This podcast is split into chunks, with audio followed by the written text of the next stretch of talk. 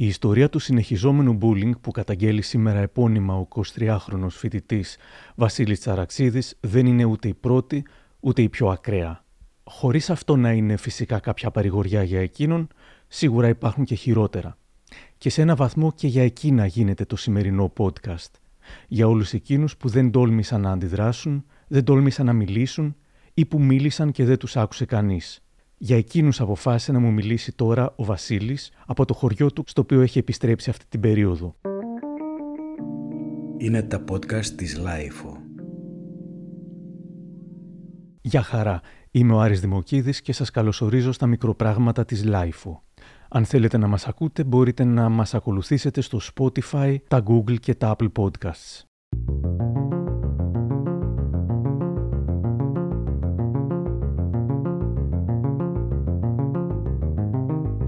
Ο τελευταίος χρόνος ήταν γεμάτος δυσάρεστε εκπλήξεις και ανατροπές για τον Βασίλη, με ψυχική εξάτληση, νομικές διαδικασίες και, όπως λέει ο ίδιος, με μπόλικο δημόσιο εξευτελισμό μέσω του ίντερνετ. Εγώ καταρχήν είμαι 23 χρονών, το Δεκέμβριο θα γίνω. Ε, αποφάσισα να ξαναδώσω Πανελλήνιες το 2024 χρόνια μετά την πρώτη φορά, γιατί κατάλαβα μέσα από μια σειρά από περιστατικά ότι θέλω να δώσω μια δεύτερη ευκαιρία στον εαυτό μου να κάνει αυτό που θέλει, δηλαδή να ασχοληθεί με τον κινηματογράφο. Κατάφερα να το πετύχω να μπω στη Σχολή Ψηφιακών Τεχνών και Κινηματογράφου του ΕΚΠΑ που στεγάζει στα ψαχνά. Μπήκε και με καλή σειρά μάλιστα ενδέκατος. Ήμουν ενθουσιασμένος προφανώς, είχα όρεξη, παρακολουθούσα τα μαθήματα διαδικτυακά λόγω του κορονοϊού και όλα πήγαιναν καλά. Είχα έρθει σε πρώτη φάση κοντά με άλλους τρεις συμφοιτητές μου ε, που είχαμε φτιάξει μια ομαδική δικιά μας, τρία αγόρια ακόμα. Μια ομαδική στο Messenger, φτιάξαμε μία ακόμα εγώ αυτά τα τρία αγόρια με άλλα δύο κορίτσια και ένα ακόμη αγόρι. Μια μέρα θυμάμαι ανεβαίνει ένα post ανομολόγητα. Τα ανομολόγητα ουσιαστικά είναι μια σελίδα που υπάρχει σχεδόν σε κάθε πανεπιστήμιο, στο οποίο συμπληρώνει κάποιος ανώνυμο οτιδήποτε θέλει. Υπήρχε μια σελίδα στα ψαχνά που αφορούσε σχολές εκεί πέρα στην Εύβοια.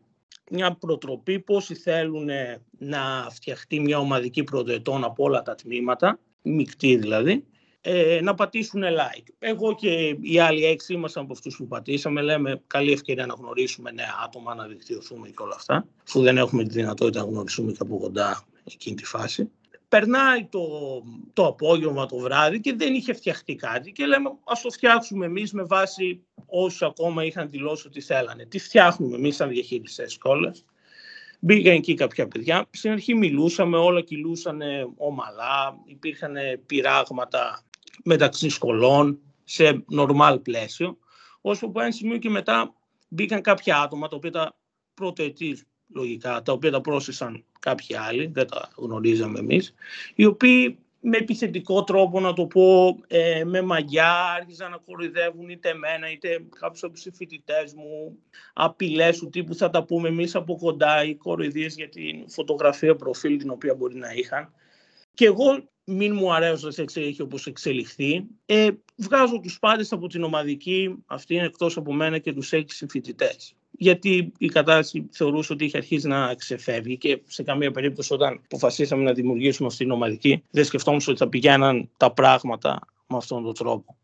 Ε, μετά περνώντας κανένα δεκάλεπτο, δεκαπεντάλεπτο, φτιάχτηκαν ομαδικές από τα άτομα, δύο νομίζω ήταν, ομαδικές από τα άτομα που είχα βγάλει, στην οποία ουσιαστικά δεχόμουν εγώ πειρά. Υπήρχαν υβριστικοί τίτλοι σε αυτές τις ομαδικές προς εμένα, απειλές ακραίες σε βαθμό ότι θα σε μαχαιρώσουμε όταν έρθεις και όλα αυτά. Βρίζανε την οικογένειά μου, φτιάχνανε ηρωνικές εικόνες για μένα, ένα πραγματικά ξαφνικό σοκ να το πω έτσι. Ε, εγώ είχα ταραχτεί, τα είχα χάσει, δεν ήξερα πώς να το διαχειριστώ. Σε πρώτη φάση, επειδή είχαν πάει στα spam, δεν τις πάτησα καν αποδοχή. Μέσα στην ταραχή μου κιόλας ε, τις διέγραψα. Τις επόμενες μέρες ήμουν λίγο σε σοκ. ήταν η πρώτη φορά που είχα αρχίσει κιόλας να χάνω μαθήματα, διότι με είχε πειράξει πάρα πολύ. Δεν έγραφα κιόλας ούτε στην ομαδική του τμήματος που ήταν όλα τα άτομα, παρότι έγραφα μέχρι τότε, ούτε στην ομαδική που είχε φτιαχτεί με αυτά τα με τα ακόμα έξι παιδιά. Αλλά περνάνε κάποιες μέρες, αρχίζω λίγο να συνέρχομαι και αρχίζω, μιλάω πάλι με τους ε, έξι φίλους από τη σχολή. ξαναμπαίνουν στα μαθήματα και όλα κυλάνε κατά κάποιο τρόπο αρχίζουν πάλι να μπαίνουν σε μια ρουτίνα. Αν και μια φοβία υπήρχε. Δεν το είχα πει ακόμη σε κανένα αυτό, ήθελα να το αφήσω πίσω μου. Δεν ήμουνα και στην κατάλληλη θέση να το διαχειριστώ. Θυμάμαι, ε, 11 Δεκεμβρίου ήταν, το θυμάμαι γιατί ήταν μια μέρα μετά τα γενέθλιά μου, 10 Δεκεμβρίου. Ξαφνικά, παρότι είχα αρχίσει μιλούσα με τους έξι φοιτητές κανονικά, με βγάζω από την ομαδική. Μου λέει μια από τις κοπέλες ότι ξέρεις κάτι, σε σκεφτόμαστε, ε, μην ανησυχείς, περίμενε και όλα αυτά. Δεν ε, δίνω σημασία τέλος πάντων. Τρει-τέσσερι μέρες μετά μου στέλνει ένα link στο οποίο έχει φτιαχτεί ένα βίντεο που είχε ανέβει στο YouTube ιδιωτικά τότε. Δηλαδή κάποιος έπρεπε να έχει το link για να το δει, δεν αρκούσε απλά να κάνει αναζήτηση. Στο οποίο τις μέρες που ουσιαστικά με είχαν βγάλει, όλοι αυτοί είχαν φτιάξει ένα τραγούδι. Οι έξι, τα έξι παιδιά από τη σχολή μου είχαν πάρει κάποια από τα ηχητικά που με βρίζαν τότε που είχαν φτιαχτεί ομαδικές από αυτούς που είχα βγάλει. Και είχαν φτιάξει και δικό τους τραγούδι με στίχο και φωνή. Είχαν φτιάξει και κάτι σαν animated, εικόνες ας πούμε που είμαι εγώ στη μέση μια φατσούλα που κλαίω και γύρω γύρω αυτή. Στην οποία το τραγούδι είχε στίχους όπως ε, μην πατήσεις το πόδι σου, όλοι σε θέλουν νεκρό, ε, υπάρχει αυτό συγκεκριμένα, όλοι σε θέλουν νεκρό, θα φας ξύλο σφαλιάρες όταν έρθεις, μακάρι ε, να σε φάνε ζώα, υπάρχει και τέτοιο πράγμα. Εγώ είχα κιόλας ένα ατύχημα όταν ήμουν πρώτη γυμνασίου είχα χτυπήσει, μη χτυπήσει ένα αυτοκίνητο. Είχε τύχει να το αναφέρω τον καιρό που μιλούσαμε και υπάρχει και σίγουρος ακόμα γι' αυτό ότι μακάρι τότε να σε είχε λιώσει το αυτοκίνητο, να σε είχε πατήσει, να σε είχε κάνει χαλκομανία κάπως έτσι. Ακόμα και το ότι προς το τέλος του τραγουδιού υπάρχει το ότι νομίζω ότι όλο αυτό είναι για πλάκα, αλήθεια δεν σε θέλουμε και τέτοια πράγματα. Τσαρά, γάμω τη μανούλα σου. Γιατί με βγάζει αγορίνα μου, δεν μου πες. Ήσουν διαχειριστής στην άλλη και το παίζει μαγκάς. Οι κοπέλες του άντρες θέλουν σκληρού. Οπότε όσοι δεν δέρνουν το τζαρά δεν είναι σκληροί. Άρα δεν του θέλουν. Γάμω τη μανούλα σου. Τότε θα έρθει ψαχνά να έρθεις μόνος Για ξύλο σε τρώει μονάχα ο κόλος σου αβάστατος θα είναι ο πόνος Πότε θα έρθει ψαχνά Έλα. Να δούμε εκεί τσαμπουκά Ποιος κάνει κομμάτι μωρή πουτάνα. Φέρε και φίλους γιατί εγώ δεν σε βλέπω καθόλου καλά Το ένα άτομο γίνανε δύο Οι δύο γίνανε εκατό Όλοι σε θέλουν νεκρό. Η λύση Βασίλη είναι μανίκη και είναι μοναδική. Φύγε από τη χώρα και πήγαινε Αμερική. Τσάρα, πουστάρα,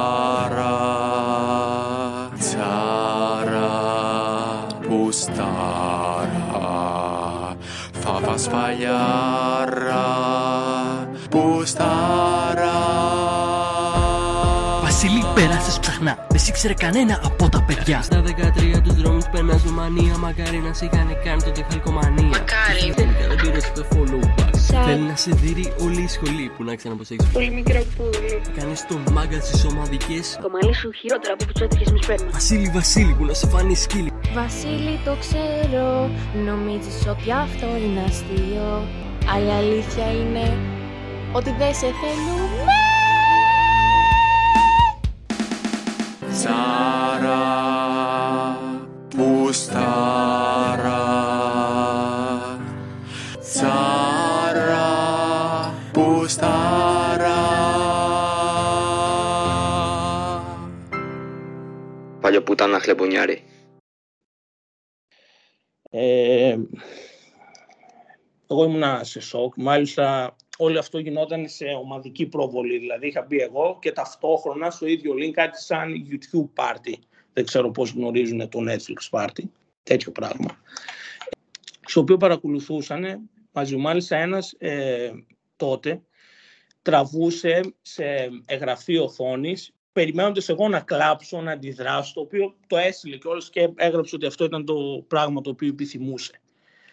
Ε, εγώ δεν είχα κλάψει. Μη ξέροντας πώς να αντιδράσω, φάνηκε σαν να το παίρνω στη πλάγα, γιατί δεν μπορούσα να το διαχειριστώ και νομίζω έχει να κάνει. Ε, η Έλληνα Κρήτη είχε δώσει μια συνέντευξη στον ε, Γρηγόρη τον Αρναούτογλου πέρυσι τον Ιανουάριο, νομίζω, και είχε τύχει να την παρακολουθήσω σχετικά με την υπόθεση με τον Μάρκος Σεφερλή, τη δικαστική που έχουν. Αναφέρει κάποια φορά ότι υπάρχουν άτομα τα οποία μπορεί με να γελάνε στη σάτυρα για οποιοδήποτε χαρακτηριστικό έχουν, αλλά είναι το γέλιο του ανθρώπου που έχει αποδεχτεί κατά κάποιο τρόπο το ρόλο του. Είναι το γέλιο της αμηχανίας, κάπως έτσι το είχε πει.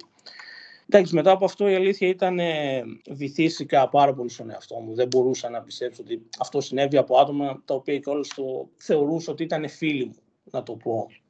Έτσι όπως το αφηγήθηκες, Ναι. ε, ήμουν σίγουρος ότι έφτιαξαν ένα βίντεο το οποίο θα ήταν υποστηρικτικό για σένα. Στην αρχή όταν ξεκίνησε, ε, σου, ε, σκέφτηκες ότι α, είναι κάτι υποστηρικτικό ας πούμε και ή πότε συνειδητοποίησες ότι το φτιάξανε; Εναντίον σου τελικά Ε, και αυτοί. νομίζω από την αρχή, από την πρώτη εισαγωγή, ξεκινάει με ένα ε, ηχητικό που είχαν πάρει από ένα από τα παιδιά που με βρίζαν, το οποίο βρίζει τη μητέρα μου. Ε, με το που ξεκινάει έτσι, νομίζω κατευθείαν καταλαβαίνεις ότι δεν θα είναι για καλό.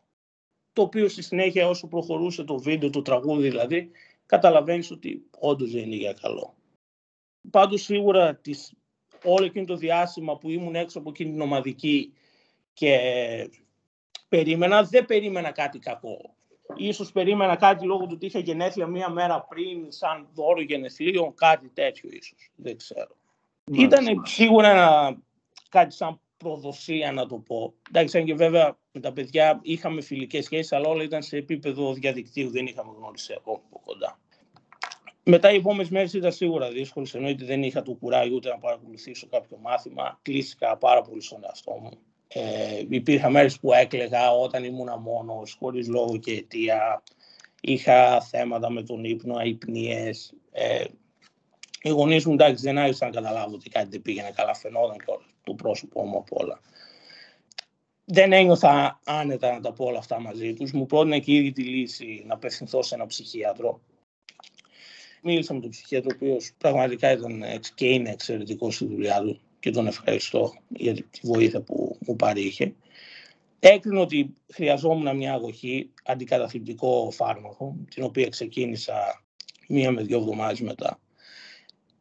Αλλά ακόμα δεν θεωρώ ότι είχα συνέλθει πλήρως. Μια παρένθεση, η οποία σχετίζεται κιόλας ε, με το γεγονός ότι αποφάσισα να ξαναδώσω πανελλήνιες. Όταν ήμουνα στο διάστημα μέχρι να αρχίσω να παίρνω τα πάνω που θα πω πότε ήταν, τι έγινε. Ένα από τα πράγματα με το οποίο ασχολιόμουν αρκετά, 11 Δεκεμβρίου ήταν, ήταν που είχε βγει η δεύτερη σεζόν του Έτερος Εγώ η Κάθαρσης. Την είχα παρακολουθήσει σε δύο μέρες σχεδόν, το διάστημα που ακόμα ήμουν στο περίμενο, δηλαδή είχα βγει από την ομαδική. Δεν είχα δει το βίντεο. Ε, να πω ότι η πρώτη σεζόν της σειράς Οι Χαμένες Ψυχές ήταν αυτή που είχα δει και ήμουν τότε σε φάση το καλοκαίρι του 19 που ακόμη ψαχνόμουν να πάω σε κάποιο ΙΕΚ, να ξαναδώσω πανελλήνιες. Βλέπω τη σειρά, ε, παρότι δεν ήμουν από τους φανς της ταινίας, που σε, σε πολλούς και αρέσει, εγώ την είχα δει και σε σινεμά με δύο φίλους μου. Τη θεωρούσα απλά καλή, δεν την είχα δει ούτε παραπάνω μια φορά ούτε τίποτα. Και ήξερα ότι είχε βγει σε σειρά η συνέχιση και λέω ας βάλω ένα επεισόδιο να δω. Έπαθα πλάκα. Δεν σταμάταγα να βλέπω επεισόδιο, επεισόδιο και είχε καιρό να το πάθω αυτό με σειρά τότε. Και τελειώνοντας, λέω ναι, αυτό θέλω να κάνω. Δηλαδή θέλω να ξαναδώσω πανελλήνες για να σπουδάσω στη σχολή κινηματογράφου. Και μάλιστα είχε εντυπωσιαστεί και τόσο από το επίπεδο των διαλόγων της σειράς, από τις εκφράσεις, από ανάλυσης σκέψεων χαρακτήρων. Και λέω ότι ακόμα και αν μην καταφέρω να περάσω στη σχολή κινηματογράφου, αν περάσω έστω σε οποιαδήποτε σχολή, σε πανεπιστήμιο, θα πάει τη σκέψη ένα βήμα παραπέρα που θα αξίζει το κόπο. Και όλη εκείνη την περίοδο που ήμουνα βαθιά στον εαυτό μου, ήταν ένα πράγμα το ότι ασχολιόμουν σχετικά με τη σειρά. Δηλαδή, έψαχνα πληροφορίες για τους πρωταγωνιστές ή ξαναείδα και τα 16 επεισόδια από την αρχή και πραγματικά όποιοι παίξαν ρόλο στο να δημιουργηθούν αυτά τα επεισόδια θα ήθελα να πω ένα ευχαριστώ. Τέλος πάντων, εκεί που γύρισε ο διακόπτης, να το πω έτσι, παρότι υπήρξε μια μικρή βελτίωση με την έναρξη ψυχοθεραπείας και της αγωγής, ήταν όταν ξεκίνησε η υπόθεση του ελληνικού μυτού. Θαύμασα το θάρρος που δείξαν να βγουν να πούνε όλα αυτά που περάσαν και ότι όλοι αυτοί οι άνθρωποι οι οποίοι συμμετείχαν σε αυτά που πέρασα εγώ θα το ξανακάνανε. Αν όχι σαν ε, ομάδα, ο καθένας μόνος του θα ξανά έκανε κάτι παρόμοιο αν δεν έκανα κάτι, πώς να το πω, σαν να καταλάβουν τις συνέπειες των πράξεών τους. Τότε ήταν που έβαλα τη σκέψη μου σε μια σειρά, ήρθα σε επικοινωνία με το δικηγορικό γραφείο, μιας δικηγόρη που είναι μητέρα φίλου μου και πραγματικά θέλω να την ευχαριστήσω για τη στήριξη που μου παρήχε και μάλιστα και δωρεάν λόγο. Δεν είναι ότι μου περισσεύουν τα λεφτά σαν οικογένεια και όλα αυτά και το ότι έχω και σχέση με το γιο της φιλικές. Ανέθεσε έναν από τους δικηγόρους του γραφείου της την υπόθεση. Τους δίνω εγώ όλα τα στοιχεία, πηγαίνουμε, καταθέτουμε τη μήνυση ε, κατά αγνώστων, διότι πάντα υπάρχει και 1% ενδεχόμενο ο καθένας να μην είναι αυτός που λέει αλλά και να μην υπάρχει μετά η δυνατότητα ψευδής μήνυσης. Και κάπου στα μέσα Μαρτίου μέχρι να συλλεχθούν όλα τα στοιχεία, να γραφούν ό,τι έπρεπε. Η ουσιαστικά η υπόθεση τότε πήγε από την εισαγγελία Κομουτινή στην εισαγγελία Χαλκίδας, διότι η Χαλκίδα ήταν ο κοινός τόπος. Και από εκεί κάπου στα τέλη Μαΐου πήγε στη δίωξη, στη δίωξη ηλεκτρονικού εγκλήματος όλο αυτόν τον καιρό, εγώ είχα ανέβει, είχα ανέβει ψυχολογικά, είχα επιστρέψει θεωρώ στην καθημερινότητά μου και τη σχολή δεν την παρακολουθούσα, διότι είχα πάρει απόφαση τότε ότι θα μείνω εκεί πέρα, αλλά θα συνεχίσω με το επόμενο έτος, δηλαδή με τη γενιά του 2003 που θα έδινε Πανελλήνια. Μιας και είχε περάσει και η κλασική μέχρι να γίνουν όλα αυτά, δεν είχα δώσει κάποιο μάθημα. Αλλά όσο περνούσε ο καιρός, αυτοί μην έχοντας ιδέα ότι έχουν μηνυθεί και οι έξι φοιτητές και οι άλλοι που φτιάξαν εξωματικές βρίζαν, κάναν. Υπήρχαν φορές που γινόταν περιστατικά τα οποία με ρίχνανε ψυχολογικά πάρα πολύ και επέστρεφα, δηλαδή επέστρεφα πώς, στα σκοτάδια.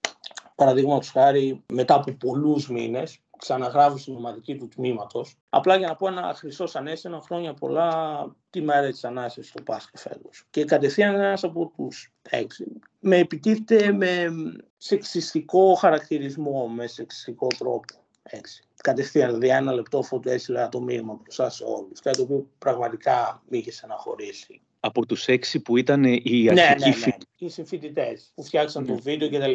Υπήρχαν φορές που έπεφτα, βυθιζόμουν μέσα μου, ε, διαταραχόταν, να το πω έτσι, ο ύπνος μου, υπήρχε έξαρση άγχου, κλάματα κάποιες φορές, δηλαδή δεν θα το κρύψω πάλι χωρίς λόγο και αιτία, μια μέρα, κάπου στο Μάιο, βρίσκαν παλιά μου μηνύματα. Με κορόιδου, τους είπα και όλοι σταματήσει, σας παρακαλώ, βέβαια το συνέχισα. Όλο αυτό μου δημιούργησε ένα είδος φοβίας, να το πω, και διάγραψα και όλα τα μηνύματα που είχα στείλει με σκοπό να μην υπάρχουν μηνύματα και να μπορώ να με κοροϊδέψει, διότι παρότι τους είχα πει σταματήσει, συνέχισαν. Γενικά, όλες τις φορές και που ήμουνα στα κάτω μου και μετέπειτα, θα πω τα περιστατικά που με οθούσαν εθίστηκα πάρα πολύ ε, στα social media που περνούσα τελείωτες ώρες. Σε συνδυασμό με το γεγονός ότι μου είχε δημιουργηθεί αυτή η φοβία, να το πω, με τα παλιά μηνύματα και το γεγονός ότι καμιά φορά στο Instagram, ας πούμε, αφού του γίναν όλα αυτά, είχε γίνει ακόμα και η μήνυση, φτιάχναν ομαδικές αυτοί οι έξι και βάζανε και διάσημα πρόσωπο και γράφανε ακαταλαβίστηκα, κατανόητα πράγματα, να το πω, βάζαν και εμένα. Στο αποτέλεσμα να φτιάχνω διάσημα ενός χρόνου και πέντε προφίλ στο Instagram, έτσι, δηλαδή να φτιάχνω δύο μήνες ένα προφίλ, να το κλείνω όλος αυτός ο εθισμός. Ξέρεις ότι είναι λάθος, αλλά εκείνη την ώρα εθίζεσαι και μπαίνεις, γιατί σε νοιάζει το στιγμιαίο, το πρόσχερο. Τιμώ το γεγονός ότι δεν ήταν κάτι πιο χοντρό είτε σε αλκοόλ είτε ακόμα χειρότερα σε οποιαδήποτε ουσία. Από εκεί και πέρα πάλι τον Ιούλιο το ίδιο άτομο, το άτομο που είχε κάνει την σεξιστική επίθεση τότε το Πάσχα που είχα ευχηθεί, μου γράφει θα σου φτιάξουμε δεύτερο τραγούδι και μάλιστα σκληρότερο. Αυτό ήταν τεράστιο σοκ, τεράστιο. Αλλά δεν μπορούσα καν να διανοηθώ το λόγο που άρχισαν να βγάζουν μίσος πλέον. Δηλαδή θεωρούσα ότι ήταν σε επίπεδο μίσος να σου λέει ένας άνθρωπος σταμάτα και να συνεχίζεις να ψάχνεις παλιά του μηνύματα, να του λες ότι θα σου φτιάξουμε δεύτερο τραγούδι και θα είναι πιο σκληρό. Εγώ με ένα ε, άτομο της δίωξης που είχε ασχοληθεί, με είχε πάρει τηλέφωνο, είχα μιλήσει. Την επόμενη μέρα πήρε και το ανέφερα, μου λέει: Μίλα με τους δικηγόρους σου, μίλησα με τους δικηγόρους μου. Αλλά αυτό το οποίο πραγματικά ξεπερνά κάθε φαντασία και το οποίο ήταν αυτό κιόλας που με, με έριξε πιο πολύ από όλα. Με έριξε πολύ βαθιά πάλι. Ήταν ένα μήνυμα που δέχτηκα, το οποίο ήταν την περίοδο των πυρκαγιών από, από κοπέλα, μία από τις δύο κοπέλες δεν ξέρω αν θα να το διαβάσω ακριβώς όπως είναι, ό,τι πεις και εσύ. Ναι, φυσικά. Σου κάνανε bullying βρε ξεφτύλα. Λέει το επώνυμό σου πρώτα, γράφει το ναι, όνομα. Ναι, ναι, το επώνυμό μου, Βασίλης Τσαραξίδης, αυτό είναι. Σου κάνανε bullying βρε, το οποίο σαν να μην θέλει να αφήσει καν περιθώριο σε ποιος είναι αποδέκτης. Σου κάνανε bullying βρε ξεφτύλα. Φαντάσου 23 χρονών, να δέχεσαι εκφωτισμό, ζώο που στάρα μπιπ την Παναγία σου, σε λυπάμαι ρε βλάκα, σε λυπάμαι αξιολύπητε να καείς στις φωτιές βλάκα. Ε, πραγματικά θυμάμαι, θυμάμαι να τα έχω χάσει όλα. ε, να μην ξέρω πάλι πώς να το διαχειριστώ. Σε λυπάμαι ρε βλάκα, σε λυπάμαι ξελείπητε να καείς φωτιές. Αυτό. Εντάξει, έκλαιγα πάλι, είχα αναγκάστηκα να επισκεφτώ και άλλον ψυχίατρο γιατί ήταν σε διακοπές τότε αυτός ε, που με παρακολουθούσε τον Ιανουάριο. Τόσο πολύ είχα ταραχτεί, δεν ήξερα πώς να το διαχειριστώ. Ε, σχετικά με αυτό ενημέρωσα τους δικηγόρους μου κατευθείαν. Καταθέσαμε μήνυση αρχές Οκτωβρίου κατά γνωστού ατόμου αυτή τη φορά. Η κοπέλα κιόλας που είχε στείλει στο μήνυμα το υβριστικό και ήταν και από του δημιουργού του βίντεο. Είχε φτιάξει μια ταινία μικρού μήκους που την, την μας την είχε πει πριν γίνουν όλα αυτά. Μια μικρή ή κατά του bullying, κατά του εκφοβισμού των ναρκωτικών σε αυτή την κλίμακα. Το οποίο δείχνει, ρε παιδί μου, κάποιο άνθρωπος ο οποίος έχει ευαισθησίες. Δεν μπορείς να φανταστείς ότι θα συμμετέχεις σε ένα τέτοιο βίντεο, μια μαθήτρια που στο Λύκειο και όλα σκηνοθετεί σαν φοιτήτρια ή να εύχεται να καεί κάποιος ζωντανός και να τον βρίζει τα θεία ή δεν ξέρω εγώ τι. Ε, όλα αυτά είχαν και ως αποτέλεσμα να αποφασίσω να αλλάξω σχολή. Γιατί όταν είχα πάρει την απόφαση ε, θα πάω με τη νέα γενιά, δεν μπορούσα να φανταστώ ότι θα φτάνουμε τέλη ε, Αυγούστου, αρχές Σεπτεμβρίου, όσο μάλλον μέσα Νοεμβρίου που είμαστε τώρα, και δεν θα, όχι δεν θα έχει προχωρήσει, δεν θα έχει γίνει κάτι, δεν θα έχουν καν οι ίδιοι την ιδέα της ύπαρξης όλων αυτών. Να μάθουν απλά ότι έχουν μηνυθεί αυτό, όχι δεν μιλάω καν να έχει γίνει κάποιο είδους δικαστήριο, κάτι. Δεν γνωρίζω καν την ύπαρξη, γι' αυτό και τόσο καιρό συνεχιζόσαμε οποιαδήποτε αφορμή, όταν δεν είχαν τι άλλο να κάνουν, δεν ξέρω να μου επιτίθονται. Και κάθε φορά όπως κάποιος μπορεί να δει κλιμακωνόταν. Δηλαδή από τη σεξιστική επίθεση πήγαμε στο θα φτιάξουμε δεύτερο τραγούδι, θα είναι πιο σκληρός. Τα μηνύματα που κορόιδευαν και με αποκορύφωμα του Αυγούστου το μήνυμα. Με αποτέλεσμα να είχα κάνει ένα 10%, αλλά εξακολουθούσα να ήθελα να, να παραμείνω σε αυτή τη σχολή. Τελικά πήρε την απόφαση να φύγω διότι φοβόμουν τι θα μπορούσε να γίνει μιας και δεν είχαν ιδέα για όλα αυτά και δεν ήξερα καν και αν ήμουν ψυχολογικά έτοιμος. Πήγα, πέρασα θεατρικών σπουδών στην Πάτρα μέσω του 10%. Ξεκίνησα με χαρά, είχα πάλι συνέλθει και ξεκινάω, αλλά φάνηκε σαν όλη αυτή η ιστορία, τα κατάλοιπά της, σαν να μην με αφήνουν να ηρεμήσω. Μετά από όλα αυτά που γίνανε, η ιδέα του να συναναστραφώ, μα δεν γνωρίζω που, έναν που τα ήξερα. Ε, με έπιανε τεράστιο φόβος και άγχος. Γιατί ήμουν ένα άτομο το οποίο ήταν κοινωνικός στη ζωή μου. Παρότι βγήκα με κάποιους φοιτητές στο καιρό που πρόλαβα να μείνω πάτρα, πήγαινε στα μαθήματα, συμμετείχα κιόλας. Είχα τεράστιο άγχος. Με αποτέλεσμα όλο αυτό το άγχος να κλιμακωνότανε και να είχα ένα λιποθυμικό επεισόδιο σε εξωτερικό χώρο του Πανεπιστημίου μεταφέρθηκα με φορείο, με πήρανε. Και το πρώτο πράγμα που θυμάμαι είναι να είναι πάνω άτομα στο κεφάλι μου και εγώ να μην μπορώ να μιλήσω. Ε, μου κάνεις τι εξετάσεις, καθαρές βγήκαν ευτυχώ. Δηλαδή και λογικό είναι. Ήξερα ότι είχε να κάνει με το άγχος, μου γράψαν αναρωτική. Ε, επέστρεψα κομμωτινή, που είναι το σπίτι μου. Και από τότε δεν έχω βρει το κουράγιο να ξαναπάω. Με στεναχωρεί, αλλά είναι πάρα πολύ δύσκολο. Να, γιατί φοβάμαι τι θα ξαναγίνει, αν θα μου επιστρέψουν όλα, όλα αυτά τα άγχη που ακόμα τα έχω. Η χειρότερη ψυχολογική περίοδος ήταν τώρα που επέστρεψα την Πάτρη, γιατί εκεί που πας για μια νέα αρχή και λες θα τα αφήσεις πίσω, θα γράψει κάτι από το μηδέν, γίνεται αυτό. Και καταλαβαίνεις ότι σαν προσποιούμουν ότι ήμουν και κάποιος άλλος, σαν να μην ήμουν ο αληθινός αυτός μου, κάτι τόσο σημαντικό που μου είχε συμβεί, μη ξέροντάς το άλλος, τι, τι μου έχει γίνει, τι έχω περάσει. Και ο φόβος και όλας του τι παιδιά είναι αυτά. Γιατί κιόλας μην ξεχνάμε ότι το χειρότερο συνέβη από άτομο που ήταν υποτίθεται αυτή που είχα έρθει κοντά από τη σχολή. Που στην αρχή όλα πήγαιναν καλά, δεν μπορούσες να φανταστείς ότι θα βγάλουν αυτή την πλευρά, αυτό τον εαυτό. Να πω κιόλας κάτι το οποίο το, το ξέχασα. Παρένθεση αυτό. Mm.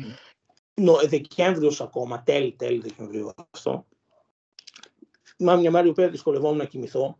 Αποφασίζω το επόμενο που είναι να γράψω σε ομαδικές. Είχε ήδη δημιουργηθεί το τραγούδι. Ε, δεν ξέρω να ακούει το σκύλος μου, γαυγίζει.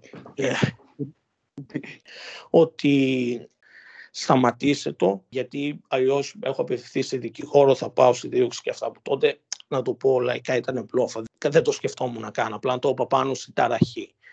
Εκεί εννοείται με ηρωνευόντουσαν όλοι. Μάλιστα αυτός που έβριζε πιο πολύ αυτός και όλο που έχει το ηχητικό που ξεκινάει το τραγούδι που φτιάξαν οι συμφιλητέ, είπε κρυβόσαν στην τουλάπα, γύρνα πίσω στην τουλάπα, θα το παίξουμε αλλιώς το παιχνίδι σου αν δεν ηρεμήσει και τέτοιου είδους περιστατικά. Πιστεύοντα τώρα, εκεί που ήμουν σε δύσκολη κατάσταση, είπα ότι πρέπει να σηκωθώ πάλι και να αρχίσω να επικοινωνώ. Σε ευχαριστώ πάρα πολύ να αυτό τώρα σε ένα προσωπικά που μου απάντησες, που δέχτηκε με χαρά να γίνει αυτό που γίνεται τώρα.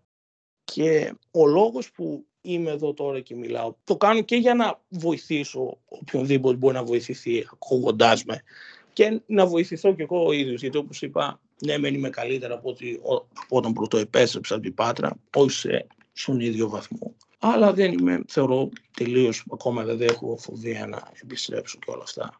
Και να πω κιόλας ότι αισθάνομαι άσχημα για τον εαυτό μου προς τους γονείς μου, διότι με στήριξαν, με στηρίζουν να βρούμε σπίτι Πάτρα, να αγοράσουμε έπιπλα και ουσιαστικά μέχρι τώρα έχουμε περάσει ένα εκμετάλλευτο. Ο πατέρας μου μάλιστα έχει φύγει μετανάστης στη Γερμανία, δουλεύει σε ελληνικό εστιατόριο. Ε, έφυγε από τον Ιούνιο με σκοπό να ανταποκριθεί στα έξοδα, διότι ήξερε ότι θα είμαι φοιτητής, ό,τι και να γινόταν θα μπορούσαν τα πράγματα να ήταν πολύ χειρότερα, όπως είπα. Εγώ ψυχολογικά να ήμουν ακόμα χειρότερα όταν λιποθυμούσα να χτυπούσα. Περνούσαν υπερβολικά σκοτεινές σκέψεις την πρώτη φορά, το Δεκέμβριο μέχρι να έρθει ο Ιανουάριος με τι ψυχοθεραπείες. Είχα σκεφτεί να κάνω και κακά πράγματα ακόμα στον εαυτό μου σε φάση. Το οποίο εντάξει. Αν ε, είχες κάνει όντως κάτι κακό στον εαυτό σου, ναι ή πάθαινες κάτι λιποθυμώντας. Μετά, όταν θα εξεταζόταν η υπόθεση, πες, ας πούμε, ότι θα ήταν μια φάση Βαγγέλη Γιακουμάκη. Όταν θα εξεταζόταν η, η υπόθεση, είμαι σίγουρος ότι το ότι είχε γίνει καταγγελία τόσο καιρό και δεν είχε γίνει τίποτα, θα ήταν ένα σκάνδαλο μεγατόνων. Και αυτός είναι ένας, και ένας λόγος που πρέπει να πιέσουμε την κατάσταση για να δούμε τι θα γίνει. Σίγουρα την άποψη της δικαιοσύνης και ήταν το πρόβλημα ότι συνεχιζόταν Δηλαδή ναι. δεν είναι ότι τα γεγονότα σταμάτησαν τον Μάρτιο. Όπως είπα υπήρχαν και κι άλλα. Και πραγματικά έχουμε να μην συμβεί και κάτι άλλο. Επιβαρύνουν τη θέση τους. Ακόμα περισσότερο αυτό το βίντεο. Είναι ελεύθερο. Όρεσα και το είδα και εγώ. Ναι, είναι ελεύθερο. Μίλησε μου γι' αυτό. Αυτό είναι ακόμα χειρότερο. Δηλαδή ότι στην αρχή ήταν κάτι το οποίο ήταν ένα σαν προσωπικό πείραγμα. Αστείο. Στο YouTube, ναι. Και πλέον οποιοδήποτε με μια αναζήτηση μπορεί να το βρει. Δηλαδή μπορεί να το δει, μπορεί να το δει οποιοδήποτε και έχει φτάσει γύρω στις 780-90 προβολές, 790 κάπου εκεί. Το οποίο είναι αυτό που είπα, είναι στην ίδια κατηγορία κλιμακωνόταν και κλιμακώνεται αυτό το πράγμα. Ε, βλέπω και σχόλια. Νίκου, μπράβο παιδιά, πάντα τέτοια το είδα με τους γονείς μου. Του κάνανε και καρδούλα οι δημιουργοί. Ναι. Η... Αυτή είναι, αυτή είναι. Ε, αυτά τα ονοματεπώνυμα που είπες είναι, το δεύτερο είναι και όλες αυτοί που έστειλε το μήνυμα και το πρώτο είναι ένας που ακούγεται και όλη η φωνή του τραγουδάει και όλα. Οι ίδιοι σχολίασαν από κάτω. Ε, να πω και ότι στην αρχή, σε πολλούς μήνες, δηλαδή ενώ είχε κατατεθεί δίωξη από κάτω, γράφουν και τα ονοματεπώνυμά τους τώρα από την περιγραφή του βίντεο έχουν σβηστεί. Και παρόλα αυτά ήταν τα ίδια τους ονοματεπώνυμα, παρότι είχαν σχολιάσει με δικά τους προφίλ από κάτω. Ακούγονται οι φωνές ε, στο ίδιο κανάλι, μετά από κάποιους μήνες φτιάξαν ένα βίντεο που φαίνονται τα πρόσωπά τους. Δεν έχουν ταυτοποιηθεί και κάθομαι και σκέφτομαι ότι με τόσα στοιχεία, άμα παίρνει τόσο καιρό να ταυτοποιηθούν κάποια άλλη υπόθεση, επίσης bullying, με λιγότερα στοιχεία, πότε και αν θα ταυτοποιηθεί. Μιλάμε και όλο έχει γίνει σε ένα πανεπιστημιακό ίδρυμα όπως το ΕΚΟ που θεωρείται από τα καλύτερα παγκοσμίως και όλα σύμφωνα με έρευνες. Γιατί πιστεύεις ότι οι αρχικοί έξι που κάνατε παρέα, αντί να σε υπερασπιστούν, κάνανε αυτό το πράγμα; Όταν βλέπεις ότι μια μάζα, να το πω με όρους νεολαίας, είναι το trend το να στοχοποιούμε εγώ εκείνη την περίοδο, σαν να θεώρησαν να πάνε με τη μάζα, να κάνουν κάτι και αυτοί. Του τύπου αυτό είναι της μόδας. Και γι' αυτό δεν βρέθηκε και να πει ένας ότι τι είναι αυτό που κάνουμε γιατί τα κάνουμε όλα αυτά; Με τη λογική μη με πούνε φλόρο ή μη με πούνε δεν ξέρω και εγώ τι. Σχολιάζοντας το γεγονός εκείνη τη μέρα, αναφέρει μία ότι μια κοπέλα ότι έχω πρόβλημα εγώ για να βγάλω όλους αυτούς από την ομαδική. Και πέρα από το γεγονός ότι υπήρχε λόγος, αλλά ακόμη και να μην υπήρχε λόγος, εγώ απλά να πέταγα έξι, έξι όλα τα άτομα. Όλα αυτά που γίνανε μετά δεν μπορεί να δικαιολογούνται απλά. Δηλαδή η ύβριση οικογένεια απειλές για μαχαίρια, ηρωνικές εικόνες. Και δεν μπορεί κάποιος να σχολιάζει το γεγονός με το ότι το πρόβλημα το όχι αυτός που έβγαλε και όχι όλοι οι άλλοι που κάναν όλα αυτά. Πριν να γίνουν όλα αυτά, πώς ήταν η ψυχολογία σου, ήσουν κοινωνικός, ήσουν ντροπαλό, ήσουν ευαίσθητος, δεν ήσουν. Η αλήθεια είναι ότι θεωρώ ότι ήμουν ένα άτομο κανονικό, ήμουν κοινωνικός, έκανα γνωριμίες, δεν είχα θέμα να γνωρίσω νέο κόσμο. Αυτό δείχνει ότι ακόμα και έναν άνθρωπο ο οποίος δεν είναι υπερευαίσθητος, ίσως ούτε καν ιδιαίτερα ευαίσθητος, πώς μπορεί να τον κάνει να παρατήσει ναι. το όνειρό του, που ήταν ε, η σχολή κινηματογράφου, να συνεχίσει με ένα άλλο όνειρό του, ίσως μικρότερο, που ήταν το τμήμα θεάτρου, να δημιουργήσει ακόμα και πρόβλημα δεν είναι μόνο η, ξέρω, η αντικοινωνική, η ντροπαλή, η, η, με εύθραυστο ψυχισμό έτσι κι αλλιώς που μπορεί να πληγωθούν. Μην θεωρούμε ότι ε, εντάξει δεν έχει ανάγκη αυτός, είναι σκληρόπετσος. Κανένας που ξεκινάει μια σχολή με όνειρα και μάλιστα έχοντας πετύχει τον, αυτό που ήθελε από το πουθενά, δηλαδή μετά την ώρα του και ξεκινάει με χαρά, με όρεξη, είναι έτοιμος για κάτι τέτοιο. Δηλαδή, να το πω ειλικρινά, ότι στα χειρότερα όνειρά μου δεν μπορούσα να φανταστώ ότι θα γινόντουσαν όλα αυτά και θα κατέληγε έτσι. Δηλαδή, η μέρα που βγήκαν οι βάσει και είδα ότι πέρασα σε αυτή τη σχολή, ότι θα φτάναμε κάποιους μήνες μετά σε αυτό το σημείο. Τώρα που μιλάμε, σχεδόν ένα χρόνο μετά τη δημοσίευση του βίντεο και έξι μήνες μετά την καταγγελία, τη μήνυση και την απόφαση του εισαγγελέα να στείλει την υπόθεση στη δίωξη ως σοβαρή, ως υπόθεση που έχει ουσία, το βίντεο βρίσκεται στο YouTube κανονικά. Μπορεί κάποιος να το βρει τυχαία ή να ψάξει με λέξεις κλειδιά και να θαυμάσει την καλοσύνη όσων το έφτιαξαν. Η δίωξη δεν το έχει σβήσει καν ακόμη. Ξέρουμε ότι τα θέματα της δικαιοσύνης έχουν πάει πίσω λόγω κορονοϊού, όμως ως εδώ. Το μήνυμα σε παιδιά και νέους που θέλουν να καταγγείλουν ψηφιακό ή και σωματικό bullying δεν μπορεί να είναι κουράγιο και υπομονή, πάρτε εσείς τα ψυχοφάρμακα για μερικά χρόνια και κάποτε θα ασχοληθούμε κι εμείς με το θέμα σας. Πρέπει τώρα να γίνει αυτό. Ο Βασίλης μου λέει ότι σε περίπτωση που δικαιωθεί ποινικά έχει σκοπό να προχωρήσει σε αγωγή για χρηματικές αποζημιώσεις.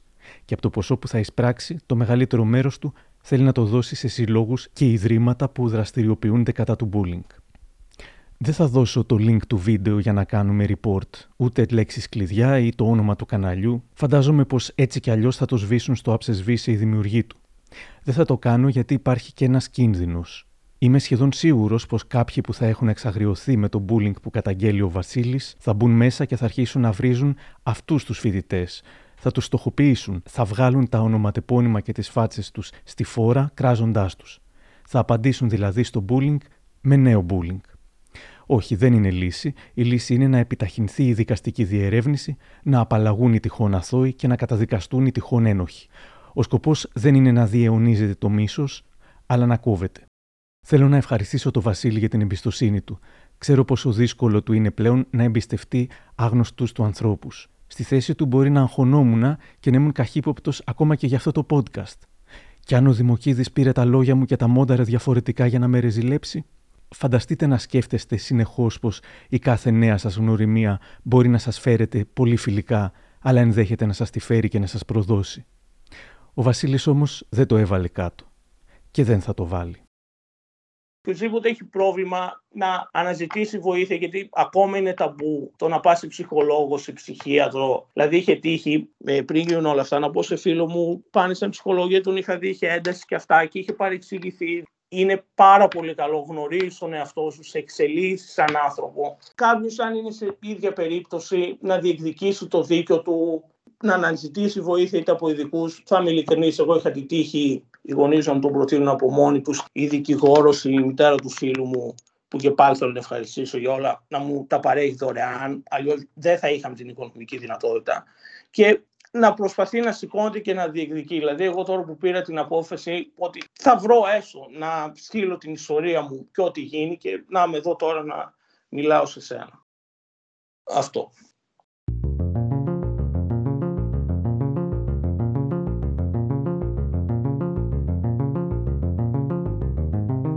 Κάπου εδώ τελειώσαμε.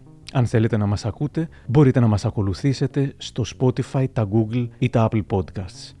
Γεια χαρά!